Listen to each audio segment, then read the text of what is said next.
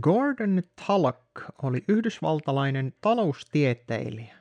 Hän totesi näin, että voters and customers are essentially the same people. Mr. Smith buys and votes. He is the same man in the supermarket and in the voting booth.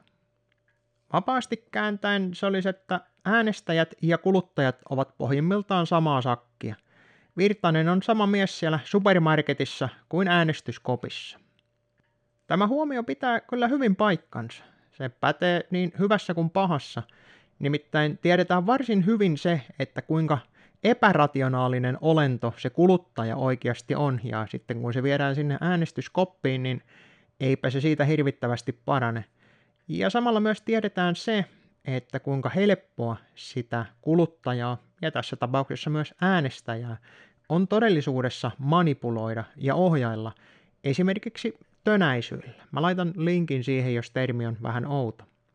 Politiikkaan ja tähän nykyiseen malliin, jos uskoo, niin, niin tämä näiden kahden asian yhdistäminen ja näiden samankaltaisuus pitäisikin olla sellainen ahaa-ilmiö. Eli tuota, nämä on hyvin pitkälle samalla lailla hoidetaan niin äänestäjiä kuin niitä kuluttajia. Jos ajatellaan tätä asiaa kahdella eri tavalla, eli kuluttajalla on esimerkiksi tarve jollekin tuotteelle tai palvelulle, ja sitten tätä tarvetta halutaan ruveta tyydyttämään.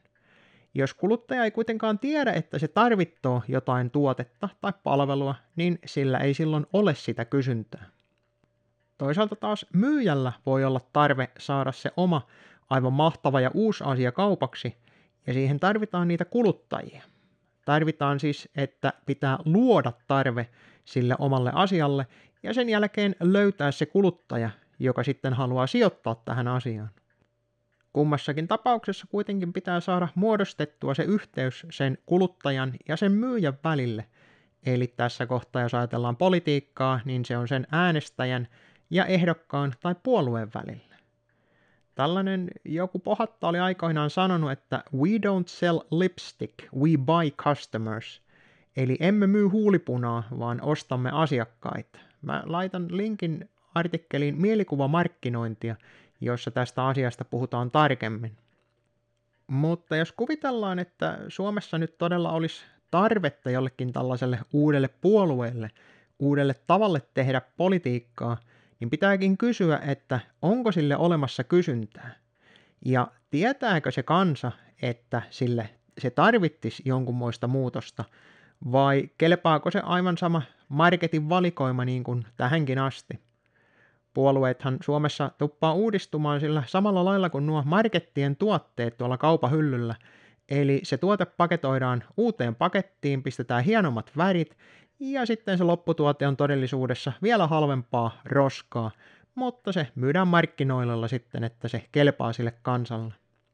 Ja jos ajatellaan, että tätä järjestelmää nyt sitten halutaan korjata sieltä sisältä, niin eikö se olisi silloin aivan samalla lailla kuin, että haluttaisiin sinne supermarkettiin, että ne lopettaisi niiden einesruokien myymisen sen takia, että sulla on se täydellinen luomuorgaaninen biotuote, joka nyt sattuu olemaan vaan paljon kalliimpi, mutta huomattavan paljon parempi.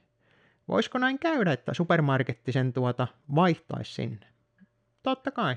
Se on mahdollista, mutta se tarvittaa sen, että sulla pitää olla kuluttajia, joilla on tarve tälle tuotteelle. Ja sen tarpeen luominen olisi se, mikä tarvitaan ensin. Kyllähän sulla pitää olla tietysti tuote sitten, mitä ehdottaa, mutta se tarve taitaa tällä hetkellä olla tuolla politiikan puolella ja taitaa olla kyllä tuolla supermarketingin puolella hyvin vähäinen. Olisiko siis mahdollista, että tämä supermarketti korvaisi sitten ne roskaruokansa näillä tällaisilla paremmilla vaihtoehdoilla? Mm, mä sanoisin, että ei, ainakaan näillä nykyisillä kulutustottumuksilla. Ja se sama taitaa päteä kyllä tähän politiikkaankin, että niin kauan kun ihmiset uskoo, että nämä nykyiset vaihtoehdot on oikeasti vaihtoehtoja, niin minkälaista muutosta siihen on aivan turha odottaa.